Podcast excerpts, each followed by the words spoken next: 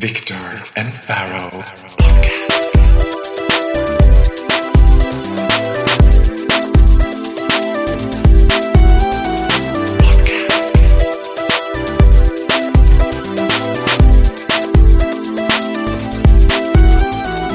Viktor och Faraos podcast. Välkommen till Viktor och Faraos podcast. Avsnitt nummer fem. Avsnitt 5 av succépodcasten. Vi blir bara större och större, fler och fler länder. Vi, vi far fram här som värsta IS nästan. Åh gud, det- var vår ambition. Islamiska staten Borlänge, yay! eh, ja, vi börjar på en gång. Vad vill du prata om? Jag vill prata om, var du ute igår? För du ser väldigt sliten ut, eller ska jag säga du ser så här knäckt ut. Nej, men, jag- nej, jag var inte ute. Jag var i motsatsen till ut kan man säga. Jag blev tvungen att se på Melodifestivalen. På riktigt på första gången på flera, flera år. Gjorde du det i Seulement studiosyfte att komma närmare mig? Eh, nej, det gjorde jag faktiskt inte alls. Utan jag gjorde det på grund av att jag kände mig tvingad för att en god vän till mig han gjorde ljuset på en av låtarna, eller ljusproduktionen till en av låtarna. Så jag supportade honom kan man säga. Wonder which one. Och det var, det var ju ett jäkligt märklig, en märklig upplevelse. Är det sant? Eh. Men hur länge sedan var det du såg det senast? Är det som att du har inte sett det på fyra år typ? Ja, på, på riktigt knappt sett det på 4-5 år. Och det, det jag slogs av, alltså jag vill inte sitta här och såga Melodifestivalen för att det känns faktiskt som att jag sparkar neråt när jag Ja. gör. Vilket är märkligt också. Men hur som helst, det, det jag slogs av, det, det började ju med ett nummer. Ja. Och det fenomenet är så jäkla konstigt. Vad fan är ett nummer för någonting? Alltså, det är ju inte, för att det är ju inte en låt som du lyssnar på. Det är ju inte heller en sketch. Det är, alltså, det är, som, en, det är som att de försöker trycka in allting i, i, ett, i en och samma fyra minuters sekvens. Det är som en macka där du bara lägger på så här kaviar, grädde, ost, allt ska liksom tryckas in. Och det, det blir bara, det känns som ett omodernt fenomen. Och med tanke på att Melodifestivalen ska ju ha genomgått någon form av metamorfos och gått ifrån vet, folkparksbuskis till så här, nu gör vi seriös popmusik, det här är en seriös tävling. Det här är den bästa språngbrädan i världen, rakt ut på den internationella musikmarknaden. Så det blir så konstigt att de fortfarande håller, håller hårt i de här gamla traditionerna och värderingarna. Fast de är ju, absurda skulle jag säga som, I'm not gonna defend it, även om jag egentligen borde on the behalf of my community. Så är de, det var ju från början en ganska seriös musiktävling. Alltså seriös tävling i slager. Precis. Då tävlade de ju bara i slager. Alltså den gången det var sladdmickar, jurygrupper som ringdes in på vi tar in Umeå här och lämnar era röster. Ja. Då var det som att hela nationen gick ihop sig på ett annat sätt. Nu är det ju Sveriges största barnprogram. Alltså det är som en, så här, en kavalkad i liksom bad taste på ett sätt. Och jag tänkte de där numren också. Numren som då är skilt från de som tävlar, det är allt det här paushistorien. Känns så jäkla intern. Det känns som att det är Robin Paulsson, Sanna Nilsson och Christer Björkman som bara det här är så kul! Sanna skulle kunna komma och slita sönder sin kläder. Ja, jag är så galet! Alltså, det är så här. Robin Paulsson känns som den här killen som gick i en parallellklass på gymnasiet, jag gick i teater, och som tyckte att han själv var så rolig hela tiden fast ingen annan tyckte det. Men det är så svårt också för att om du ska underhålla tre miljoner människor samtidigt, det har vi pratat om med musiken, så, så du måste kompromissa på kvaliteten för att tre miljoner människor, de är inte så pass smarta så att de skulle kunna förstå om det var riktigt, riktigt roligt på riktigt. Ju, men det värsta, alltså, det jag har svårast för är så här. Jag tycker att Sissela Bern som spelar Filippa Bark, jag tycker Filippa Bark-karaktären var genial när den kom. Men den, den är ganska rolig, men den bygger på att den är explosiv och kort. Nu är det som att man bara Åh, Filippa Bark är rolig, så matar man ut det så att det blir så tråkigt och så, och jag, alltså du vet, jag lider med Filippa Bark varje gång jag ser henne. För det känns som att hon sitter där i direktsändning och känner själv, det här är inte kul. Och ska fortsätta. Eller så är hon så metablockerad som bara, "Nej, jag bara, jag bara kör. En annan jäkligt konstig grej som jag tänkt på att när, när Melodifestivalen då har velat gå, gå ifrån att, att den, den var slager, pure slager, det var folkpark, det var dansband, det var trevligt, det var tjo-tjimmigt, till att säga nu, nu är vi seriösa, vi, vi ska ta den här den här tävlingen på stort allvar, vi representerar Sverige. Ja. Då borde de ju helt tvätta bort den här tokroliga stämningen. Med, med de här numren till exempel. Gå in då seriöst och säg så här: Hej och välkommen till Melodifestivalen, Sveriges mest seriösa musiktävling. Kom ihåg nu att det är ett viktigt val vi gör. Vi vet att det var ett supervalår förra året, det här är ännu mer super. Ja. Nu, nu, det här är det viktigaste valet ni gör i år. Vi börjar med att lyssna på den första låten. Kom ihåg nu att lyssna ordentligt, ta in, om är möjligt, lyssna en gång till och sen lägg er röst. Men så gör de ju inte. Och det, det präglar ju också låtarna. Det, det här att alla ska ha ett, ett fånglin Ja. framför. Det sitter ju också kvar sen gammalt så här. Le, le framför kameran. Det ska man göra. Och sen när de sjunger en jätteseriös djup ballad om ett breakup eller när Måns Zelmerlöw sjunger om det. Alla ska vara heroes, alla barn är lika Ja. mycket värda. När han gör det med det här fånglinet samtidigt. Det, det är liksom, det är två helt olika världar som krockar. Ja. Men jag tror, again not to defend it, att man får se det som Sveriges största barnprogram och underhållningsprogram. Att där ligger tyngden. För jag slogs också av det när du sa eh, vi pratade om det tidigare så sa du att det är helt absurt att låta svenska folket vara som de liksom, att de ska avgöra som, vad som är bra musik eller inte. Vilket blev så uppenbart i den här sista deltävlingen som var nu i, i lördags att eh, det är aldrig, alltså det är så kliché att säga såhär fel låt vann, men att Måns Zelmerlöw ens ska vara med i en deltävling är helt onödigt för man vet att han kommer gå, det spelar ingen roll, han ska kunna stå bara rakt upp och ner och göra vad som helst och gå direkt till final. Plus att de här pojkbandet, tre bälten, balter med trätänder som bara jag bara what the fuck is it? Direkt när jag såg den så var jag såhär, jag var övertygad om att det här, det här kommer inte ens gå vidare, det här kommer inte ens gå till andra chansen. Och så vinner de! Alltså det- låten var shitty, det kan man säga vad man vill om, men de var ju också så här. Det finns ingenting så värre än unga så här, popkillar som iscensätter så här. Det kändes som att de spelade Justin Bieber. Jag, jag har sett hur Justin Bieber gör med handen, det är jävligt coolt. Det ska jag göra. Ja. Och, så, och, och när jag ser så här, när de vinner, hur glada de blir, jättekul för dem, men jag bara känner hur osar självgodhet att så här. We got it guys, we got it. Och jag bara, no you don't got it! Det bästa var ju hon så här. Caroline Wennergren, hennes bossanova-nummer, som bara, som kom sist. Ja. Som åkte ut, det var helt... Men det är så roligt också när du pratar om JTR och Måns för att de ska ju också hela tiden spela på att de är så sexiga. Och det rimmar också så dåligt med de här fånglinen, eller jätteleendet. För att det blir ju som vi pratade om förra veckan, då blir det ju gladporr. Alltså om du, om, du ska, om du ska stå på en scen och röra har du, har du någonsin sett Justin Timberlake göra en sexig låt med världens största fånglin? Alltså det tar ju bort all liksom sängkammarstämning som finns. Alltså, tänk dig själv om du skulle gå in i en bar och så ser du en snygg kille längst ner så tänker så här, nu jävlar ska jag förföra honom med mina ögon. och sen så vandrar du i slow motion bort mot honom med världens största så här, dental white smile. Som man gör också när man vandrar i slow motion med. Gentle White Smile. Okej. Oh my god, there's a psychopath coming, skulle han tänka då. Ja, men det förklarar ju också varför vår allas Måns Zelmerlöw har det där. För att jag tänker att Måns Zelmerlöw är den ultimata filfen. A father you like to fuck. Han, han har också oidentifierbar ålder. Han föddes ju som 47 år gammal. Det är ingen som vet hur gammal han är.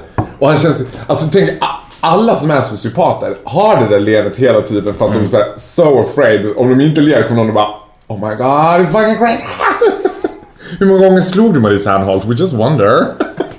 Och jag tycker också att Måns är liksom den ultimata... Alltså för mig är han Niklas i 9A. Killen som satt längst fram, hade tungan lite far up the rare end of the teacher och, och liksom kissade i min skolväska efteråt. han känns så himla så här. Alltså det skulle man börja gräva lite i Måns historia så tror jag att man skulle hitta liksom Ja, ja men verkligen så är det ju. Och han, Jag tror bara att vi såg förspelet när han satt i Pluras kök och sa att bögar var onaturliga. ja, och då var, Which I kind of agree Ja. Det enda bra Måns Zelmerlöw har gjort. Det enda vettiga han har sagt. Bögar är onaturliga. Nej men absolut, och, och det blir så när du har någonting, en sådär påklistrad, trevlig eh, mors bästa son aura så, så vet man ju att det döljer sig någonting där bakom, för det är ju inte naturligt. Det är så här, samma, varje gång de hittar någon brutal seriemördare så säger ju jämt grannen så här, vi hade inte en aning. Ja. Han var jättetrevlig. Han var alltid leende. Han har alltid white bright Christmas Man kanske smile. skulle titta in i Måns Zelmerlöws frys. Om de gör så här hemma hos, du vet. I din, I din kyl finns det väl på SVT ett program när någon kommer hem och lagar mat hos kändisarna med deras råvaror. Här har du min kyl och jag- I din frys Måns. Nej, inte frysen. inte frysen. Inte frysen. Kolla kylen, inte frysen. Eller såhär bygglov får åka hem till Måns och säga att han plötsligt börjar inrätta ett källarrum också. Så bara, vad är det här för något? Han bara, äh, ingenting, det är bara förvaring. Det här är liksom en madrass, en gammal A-Teens-skiva från Mary Sanders. Hon har suttit och bara, hon har lyssnat på Mamma Mia hela tiden i det där källarrummet. Ja, herregud. Ja, Melodifestivalen alltså, det är mycket i Sverige nu. Det, just nu tycker jag att det är, det är tufft att vara, vara i Sverige. Inte bara för att det har varit februari och tung vinter. Samtidigt som Melodifestivalen är Let's Dance och skid-VM. Alltså, vet IS om att det här pågår i Sverige just? Om de vet om det så ligger vi risigt till kan jag säga, för då är vi next on the list. Men det är så intressant med, med skid-VM tycker jag också, för att eh, Stefan Löfven, alltså Sveriges statsminister, Som för övrigt känns helt sjukt. Jag tänker alltid såhär, va? Jaha, är, nu är han statsminister, eller? Ja, han är Nu statsminister. det. Okej. Han är vår statsminister. Ja men det var lite on and off. Ja, ja. Ja men det känns tryggt. Vilken landsfader. Och, eh, ja, och han, han har, läser jag på sin, han har en Facebook-sida där han uppdaterar statusar. Och han, hans fem senaste statusar har handlat om just VM i Falun. Vilket egentligen är helt bisarrt. Alltså, han är statsminister. Han, i, I ett land, alltså han har Ryssland till höger, han har IS till vänster. Han eh, leder en regering där han har en intern konflikt med Miljöpartiet om det här Saudi-avtalet. Det är total kaos på jobbet. Ja. Och Medan det här pågår så sitter alltså Stefan och uppdaterar sin Facebook och skriver om skid-VM.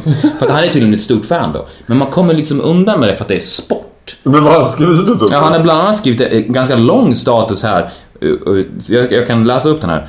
Eh, Och han skriver också, de här första orden har han skrivit citationstecken som att inte han själv som har kommit på de här orden. Så här. Magiskt citationstecken. Kosmiskt. Vansinnigt. Det finns många beskrivningar av guldloppet idag. Jag skulle vilja föreslå ett eget adjektiv. Kalliskt.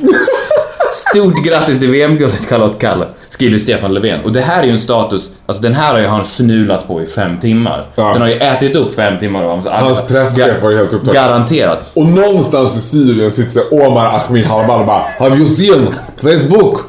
You know, Sweden they have not got a clue. Now we're coming. Och det, det är så bisarrt för att bara för att det handlar om sport och de då representerar Sverige, också skidor, en av världens minsta sporter. Det är, det är Kalla och två norskor som sysslar med Hon vann liksom. Och, och, och att, att det ska äta upp de leder vårt land i denna svåra tid. Det, alltså tänk dig om han hade, ja vi ska återkoppla, om han hade skrivit så här om Melodifestivalen. Ja. Då hade han väl fått sparken, antar jag. Selmiskt. Precis. Magiskt, kosmiskt, vansinnigt. Det finns många beskrivningar av numret idag. Eller vadå? Du- Av Måns framträdande. Ja. Själv skulle Ja. jag vilja använda mig av adjektivet selmiskt. Precis. Stort grattis Måns. Fast är det inte så med sport att här, i, i allra helst i bistra tider så behöver no folk någonting, för ingenting förenar ju nationen. Inte ens, and I hate to say it, Melodifestivalen förenar nationen så mycket som sport. Men det är helt idiotiskt. Jag har aldrig sett min pappa gråta förutom sport. Nej. Och, och det... 29 år, jag har nog aldrig sett honom gråta förutom till sport. Men det är bara för att du är bög, han kommer ju aldrig få barnbarn. Rub it in, rub it in, rub it in. Nej men alltså om man lägger alla, alla politiska värderingar och så vidare åt sidan. Men jag kommer ihåg att jag såg ett klipp med Carl Bildt när han kom ut ur ett möte i Bryssel en gång. Och då var det en svensk journalist som frågade honom så här. "Eh, hur tror du det går mellan Sverige och Finland? Och han bara var så här, Va? Vad menar du? Ja, ho- hockeyfinalen. Och han hade inte en aning. Och det är precis så att man vill att en politiker Ja. ska vara. Alltså när man ser så här, vet, Mona Sahlin springer på en jävla Springsteen-konsert och står och minglar. Vad gör du här? Du, är ansvarig för min säkerhet. Gå hem! Åh gud, sitter du i blir- jag- Vasastan och blir- oroar dig nu att Ja. Isis kryper i Jag blir buskarna? genuint orolig. För att deras jobb är ju... abs- Deras, motsatsen till deras jobb är ju att titta på skid-VM.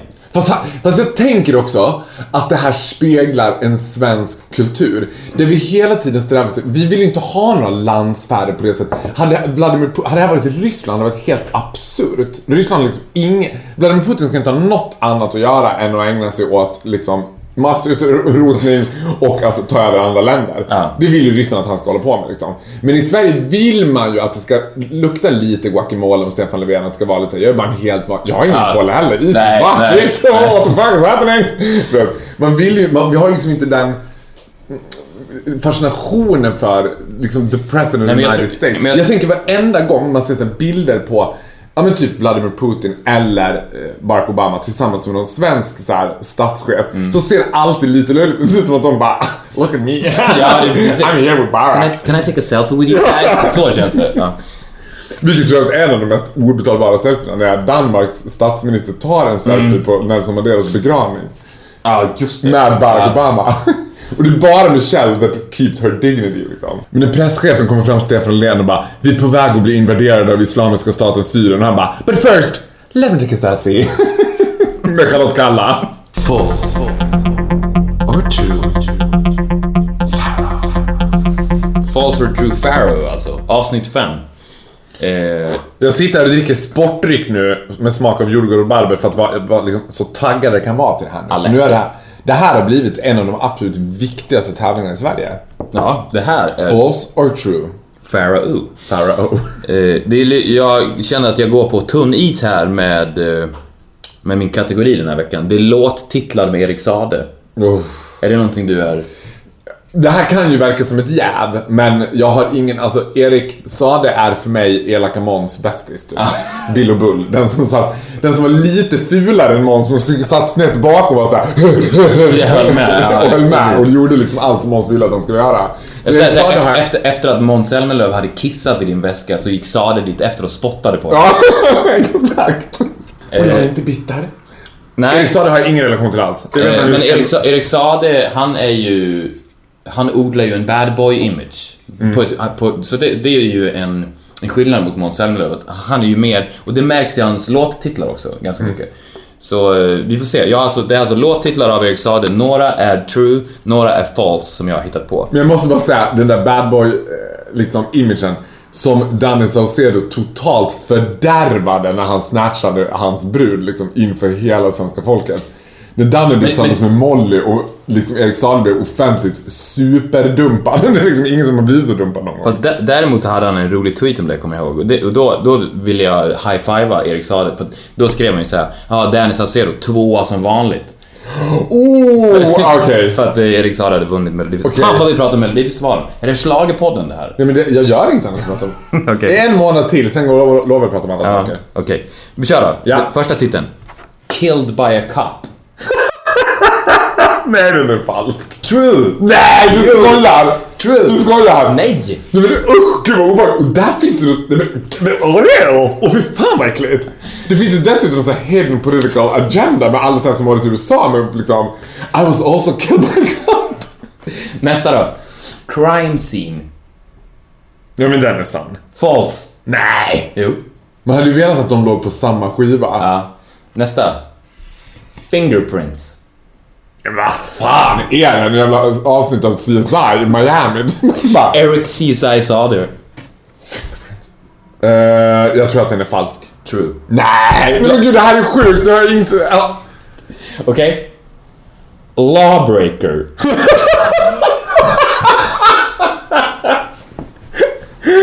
My brother-in lawbreaker.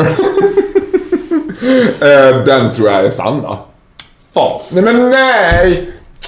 Nu då. Jag har aldrig mer dricka sportdryck. Inga, inga rätt so far. Jag börjar bli bra på det här. I didn't do it. Nej men gud vad hemskt. Alltså det kan inte... Alltså, nej men jag säger att den är sann. False. Nej, vad fan! Innocent until proven guilty. Den är för komplicerad. Den är falsk. Den är falsk. Yes! Första rättet. Yes! Men jag hade älskat om Erik hade gjort något. Innocent unproven guilty. In a court of law skulle jag inte kunna vara bra. I am not a rapist. I am not a rapist. I did not have sex with that woman ever. Okej. Ett rätt, det här är skandal. Först har jag liksom utgett mig själv som var någon sorts schlagerkung, sen är det bara ett enda rätt. Det är ju pinsamt. Ja, men det känns som att jag har kommit, jag, jag, jag har kommit in i ditt huvud. Jag vet hur jag ska mindfucka dig. Jo men här är mindfucket med bra, för det här är ett ämne jag borde klara. Ja, När det var, vad fan var det förra gången? Paolo Robertos fönster. Men det är ju inte liksom bara... Det här borde kunna... Ja. Ja, nästa.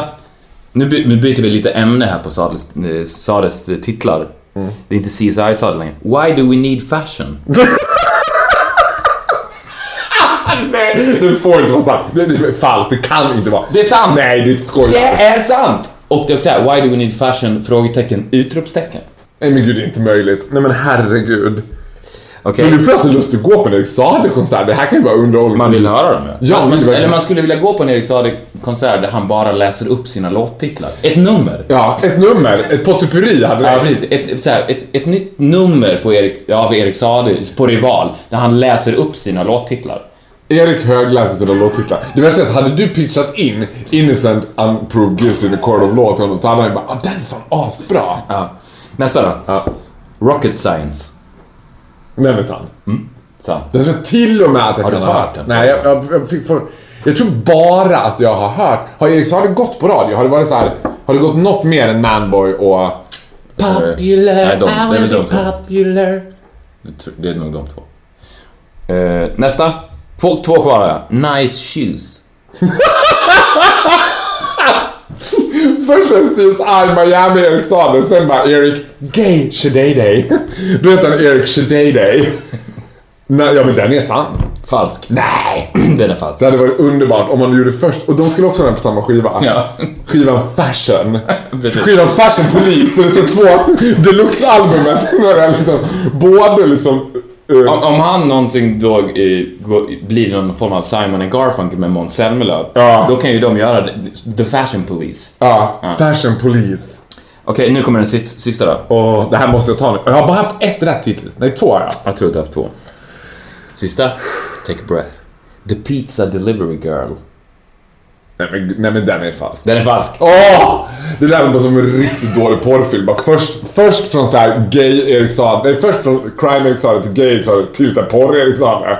The Pizza Delivery Girl. Glad på Erik Hade den hetat The Pizza Delivery Boy, Ja. då hade jag så här. Jag, jag tyckte ändå att det var en ganska bra Erik Saade-titel. Kanske nästa år så gör han... Men jag tror fortfarande för Innocent Unproven Guilty eh, att den är bättre. Jag har en tvångstanke med Erik Saade, måste säga som jag bara, nu med min Tourette. Jag tänker att han har så fruktansvärt liten kuk. Jag vet inte varför jag måste säga det, men du, alltid när jag ser honom tänker jag, oh my god, poor Molly. I know I should change your mind. jag tänker att vi kan liksom, ja, vi lämnar det. Jag vet inte varför jag tvungen att säga Men ibland har jag, jag har ju Tourette, jag måste bara säga det, förlåt. Förlåt Erik Saade. Okej, Erik, du är innocent until proven guilty.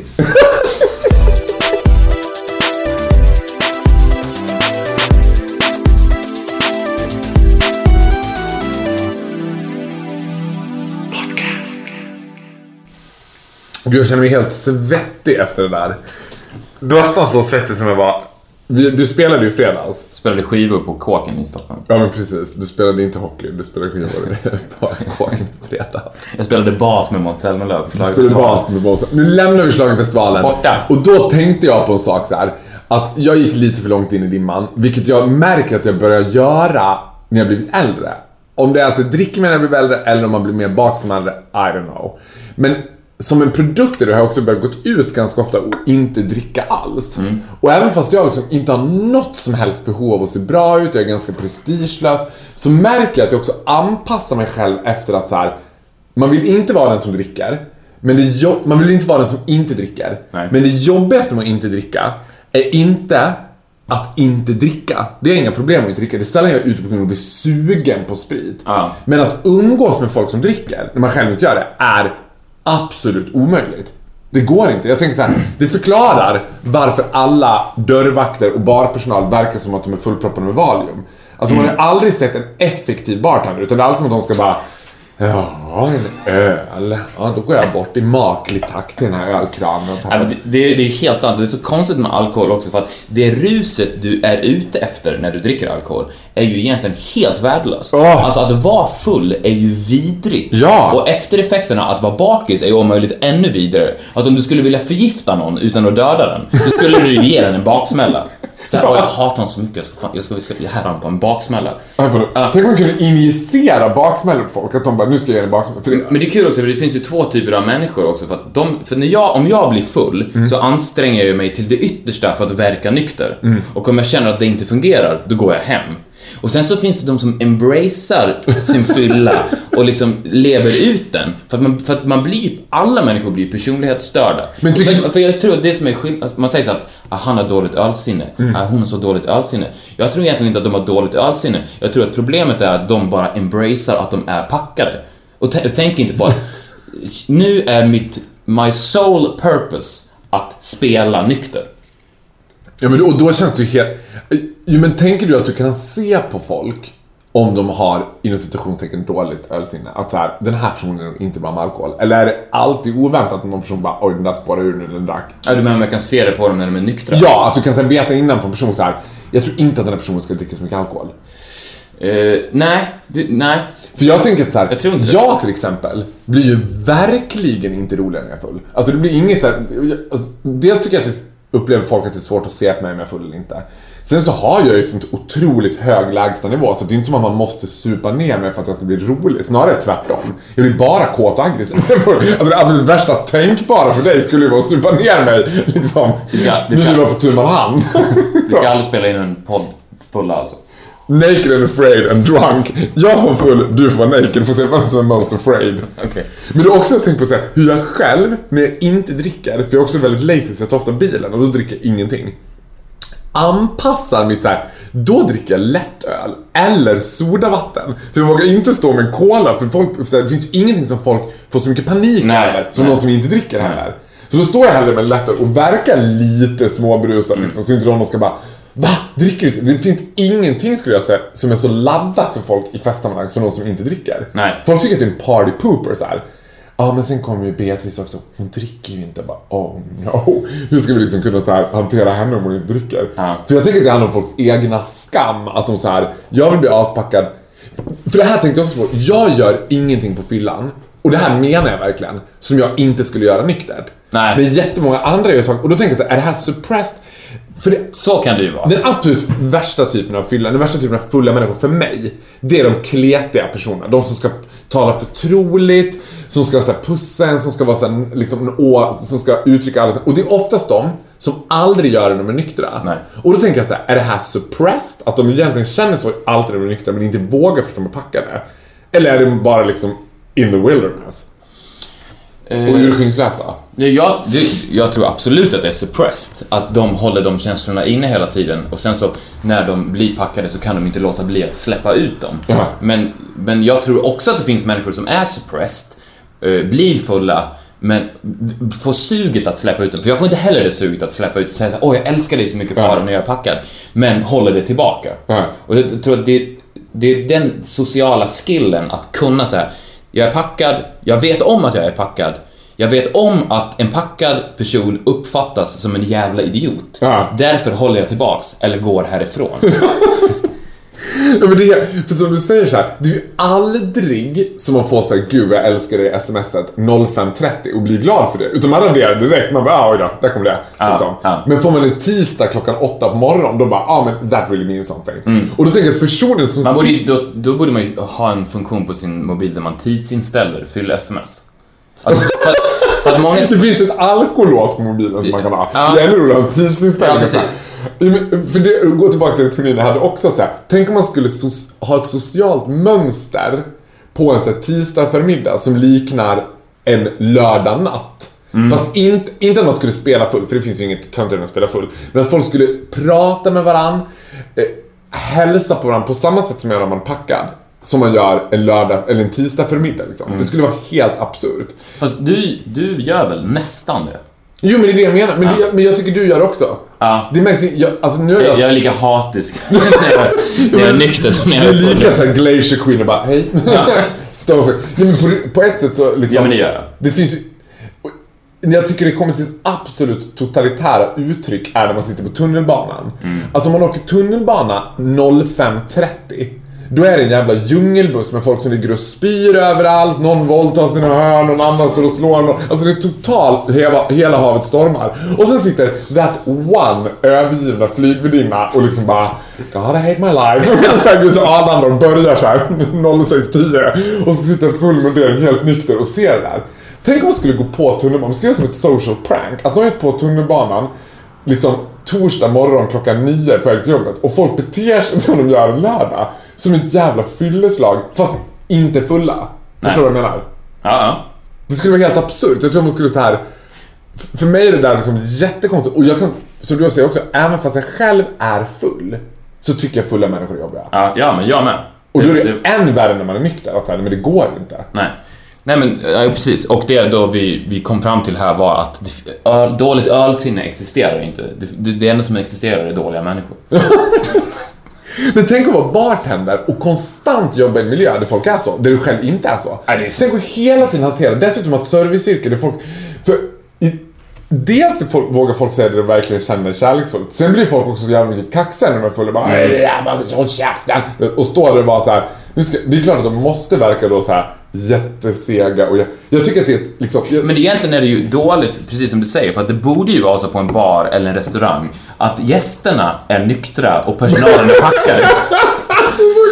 Det hade blivit så jävla mycket bättre stämning. Tänk så här, om alla står i baren så här jätte så här, strikta, ordinära och bartendern är på asbra humör, packad så här, ja men fan det är klart du ska ha en cola, ta den här.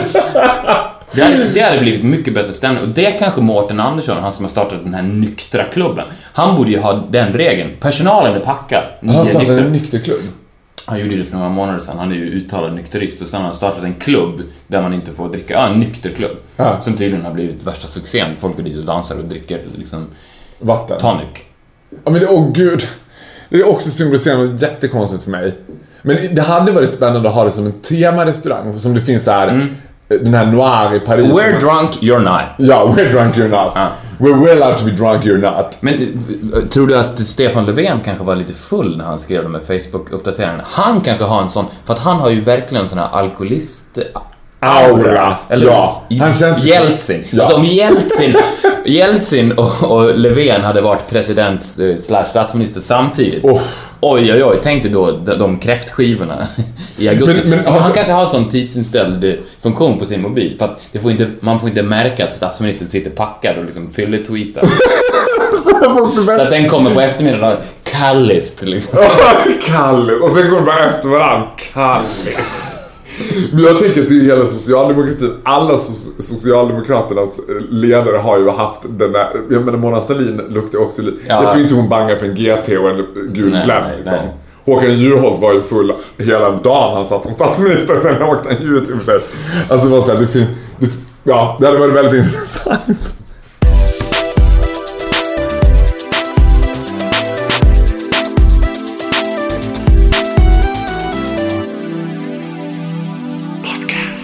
Förresten, har du sett den nya SVT-serien Den som inte får finnas som handlar om ungdomar som har Asperger? Nej, jag har sett, jag har sett eh, vignetten till eller så här. Eller ska jag säga så här, den heter inte Den som inte får finnas längre för att det här var helt otroligt för att de, den, det är alltså en serie som handlar om ungdomar med Asperger, den handlar om deras utanförskap och hur svårt det är att leva med och så vidare. Den som inte får finnas, en, ganska bra titel på det här programmet. Men efter att programmet sändes så fick de jättemycket kritik, mail ifrån föräldrar med barn med Asperger som kritiserade titeln och sa att den var missvisande. Och eh, SVT tog såklart till sig kritiken och bytte titel på programmet. Vet du vad de bytte till? Nej. Den som får finnas. Nej men gud. Vilket egentligen är en ännu större slap in the face på de här föräldrarna. För att, man, för att det är alltså...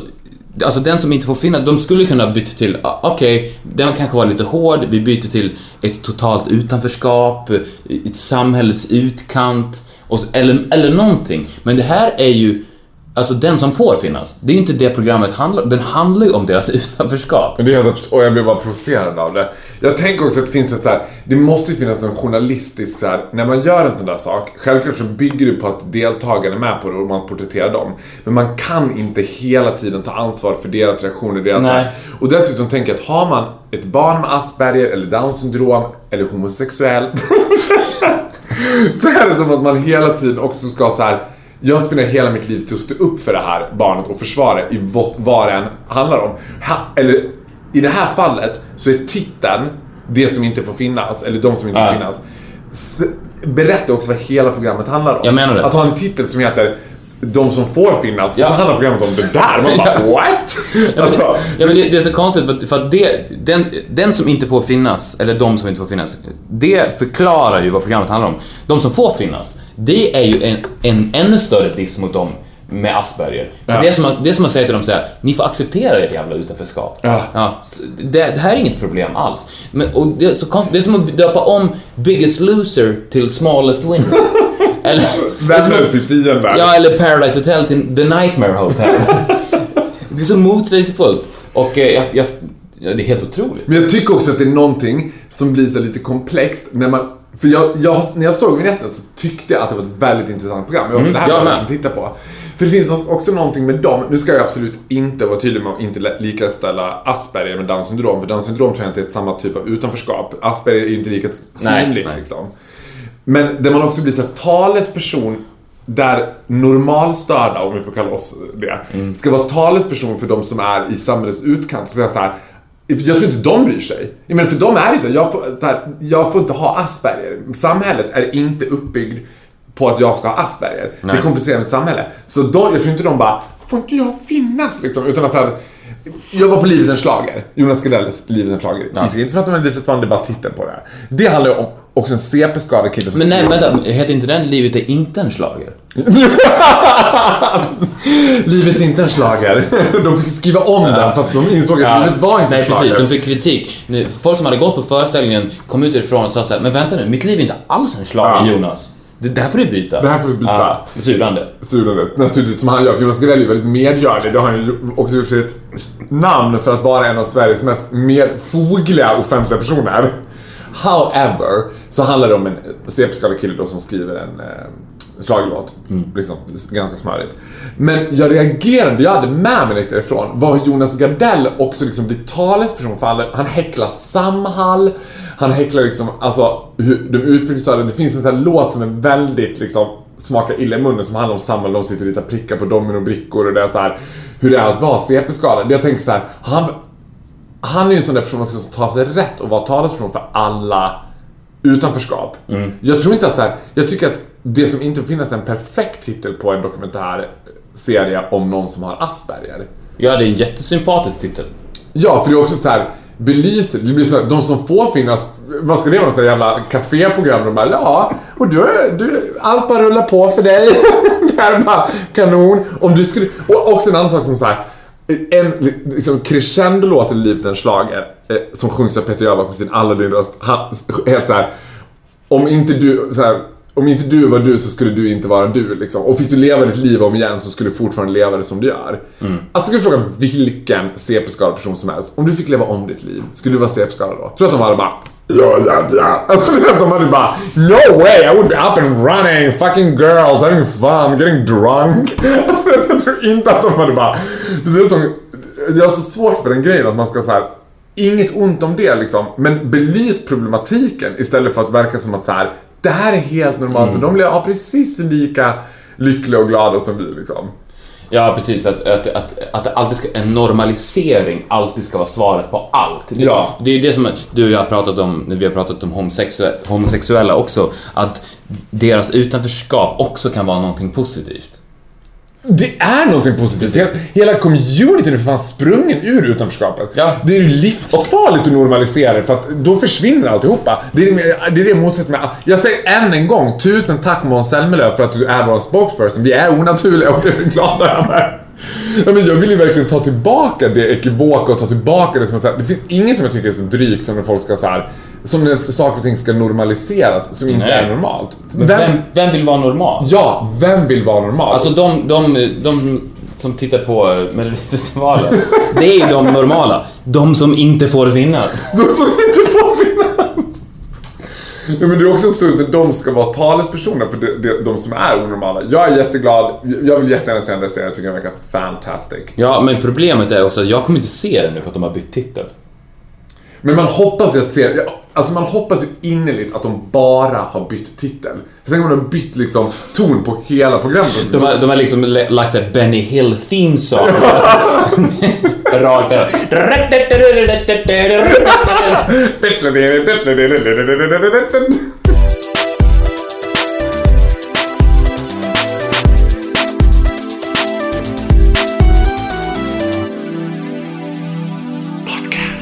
Jag tycker att det är dags också att vi avslutar det här avsnittet med att kolla på lite av de frågor vi har fått in från, vi har fått in hundratals mail från lyssnare över hela Ja, världen. Exakt, och du, var ju, du var ju så clever på att kommunicera. Jag är ju som, jag är som sagt eh, handikappad när det kommer till sociala medier. Jag vet inte varför det är så awkward för mig. Jag kanske borde vara full när jag gör Har det. du precis skaffat Lunarstorm typ? Ja, men för det tar emot. Alltså, varje gång jag ska slå på min egen trumma på... Du är ju världsbäst på det. Kolla på mig! På, alltså, jag vet inte varför. You need to. I know. Det är liksom jag får bli, bli, bli bättre på det, hur som helst. Men vet du vad, vi ska kolla här på några av de mejlen vi har fått. Bland annat har vi fått en mail här från en tjej som. Hon undrar om hur är det för dig att åka bil med mig? Alltså hur är det för Viktor att åka bil med Farao? Uh, Så det blir en fråga till dig, hur är det att åka bil med mig? jag, har, jag tror jag aldrig har åkt bil med dig. Nej, du är helt sonika, undvik det helt enkelt. Eh, kan du... Du har då, som jag har förstått, ett, ett rykte om dig som en otroligt dålig chaufför. Ja, och jag är en så här, hands down, jag är fruktansvärt dålig bilförare. Ja. Men jag har inte, du har inte ens körkort. Nej, och jag har inte körkort och eh, anledningen till det är att jag tror och litar inte på mig själv när det kommer till att köra bil. Jag är helt övertygad om att jag, jag skulle krocka. Alltså, att en, jag gör samhället en tjänst Genom att ta inte ta körkort. För att säga, mina... Till exempel när jag... Förra sommaren när jag var på vårt landställe och sen så var jag på, på väg ner till stranden så, här, så hade jag min mobil i handen. Och sen så när jag gick ut på, på bryggan så var det en geting som stack mig. Ja. Min, här, min spontana reaktion då, Ja. det som bara kom över mig, det var att ta min telefon och kasta den i vattnet.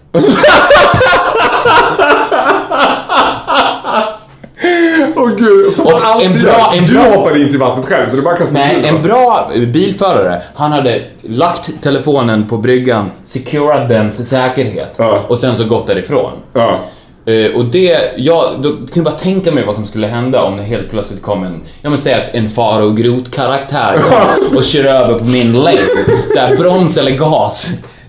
Det första du gjort var att kasta mobiltelefonen mot mig. Ja. Ja. Men tänker du att det är så Min, ma- min mamma har inte heller körkort av samma anledning. Att hon har dålig impulskontroll, eller vadå? Ja, alltså, precis. Alltså det, och det förstår, alltså det är ju en dödsmaskin som glider runt där. Ja men gud, för det värsta, jag är ju exakt likadan som dig, fast tvärtom. Jag tycker själv att jag är en sån jävla bra bilförare. Jag, du vet, alltså, ingenting brings out the heterosexual side i mig så mycket som mitt bilkörande. Nej. Jag kör sugigt och ryckigt och aggressivt och fort och jag sitter så här varenda gång jag åker taxi så sitter jag bara hur sakta kan jävla taxiförare köra? De kör ju generellt ganska fort. Jag kör så jävla grabbigt. Alltså jag kör verkligen så här och det är jätteofta oräkneligt antal gånger. Jag har liksom inget konsekvenstänk i trafiken heller. Utan Nej. jag tänker, åh det här är en bra idé. Och mitt när jag är i den så bara, det här är den sämsta idén ever. Och jag tänker alltid att det går att lösa genom att tuta. Ja. Och man bara tutar och trycker sig fram. För jag tycker det är viktigt. Och det här är... Tutar du mycket? Det känns också som, Skitmycket. som en bögig engelska. Nej, men, ja, det är inte den. den. Liksom blowhorn. Nej, det är mer att det är så här aggressivt tutar. Ja. För liksom inte påkalla, jo på ett sätt påkallar ju liksom eh, fara för att jag själv sitter framför ratten. Men det är liksom jag skulle inte vilja möta mig själv i, i trafiken för vad som helst kan hända. Och så många gånger har jag tänkt så här: det här kommer dö. Jag vet precis, jag, jag liksom visualiserat min egen död. Det kommer att jag ska byta skiva, jag ska byta någon ljudbok, har satt i farthållaren på 120, börjar köra 120, tittar upp när jag precis ska sätta i Zlatans bok liksom i skivspelaren och sen ser jag liksom fören på en polsk tradare och så bara smack, det var det. Ett Okej, så- avgassystem. Så den. svaret på den frågan är då, med, nu när jag fått den här informationen, för jag hade ju inte åkt bil med dig, är att nej, det kanske inte är en så bra idé. Men tycker du att det är obehagligt att åka bil? Tycker du Nej. generellt att det Nej. Nej, du kanske hade bara älskat det. Du kanske tyckte jag var så convenient. Ja, ja men hands down, nej du hade inte det. Ingen tycker om att köra bil. Nej. En annan fråga som vi har fått eh, ganska Som är överrepresenterad kan man säga av de frågorna. överrepresenterat, det är ju att eh, den här... eh, Det var ju såhär, förra avsnittet gjorde Var det vi... förra eller var det förra, förra? Men det var nog förra, förra avsnittet Ja. gjorde vi en cliffhanger när vi hittade den här underbara barnflickerösten. Barnflickan från... Nej, det var inte alls så. Så här var det. Vi, jag ifrågasatte din mytomani. Ja, just det. Tvärtom, jag ifrågasatte den inte. Nej, du bara bekräftar Ja, den. och då sa jag så här, Deklarerade den. att hands down nu, kan jag få, kan du, släpp din mytomani och var ärlig med mig för en gångs skull. Är det här sant? Du fick en sanning. Jag fick- 14 år ihop, du Precis, fick en sanning. fick en sanning och den bipade ju Ja. Det, det du sa. To protect the innocent. Precis. Och frågan är då, som vi har fått, vad var det, Vad var det? vad var det du hade gjort på toalett på Bolange? Ska vi avslöja? Vill du att vi avslöjar? Ska vi vara så öppna, bara fem avsnitt in i den här relationen? Åh! Ja, på ett sätt ja, för att det knyter ju an till det här avsnittet också. Det har ju faktiskt med det att göra också. Vi kan, ja, jag kan avslöja vad det var. Eller, det var ju inte jag som gjorde något. Vad var det som hände på toaletten på Bolange? Du vet ju, jag sa, du kan säga vad det var, för du hörde ju det. Just det, det Måns Zelmerlöw pissade dig i ansiktet. Ja. Innocent until proven guilty. Vi vill informera om att varken Faro eller Viktor har utsatts för några som helst kränkningar eller påhopp av artisten Måns Zelmerlöw. Vi ville också be Måns och hans familj om ursäkt for any damage it might have caused you. Vi ansåg att det här var ett bra sätt att avsluta podden och sy ihop det vi tidigare pratat om. Vill ni nå oss så kan ni göra det på viktorochfaro@gmail.com eller via Faros Instagram farogrot at Instagram eller via Advokatsamfundet Wallenströms Ha en bra vecka. Hej då!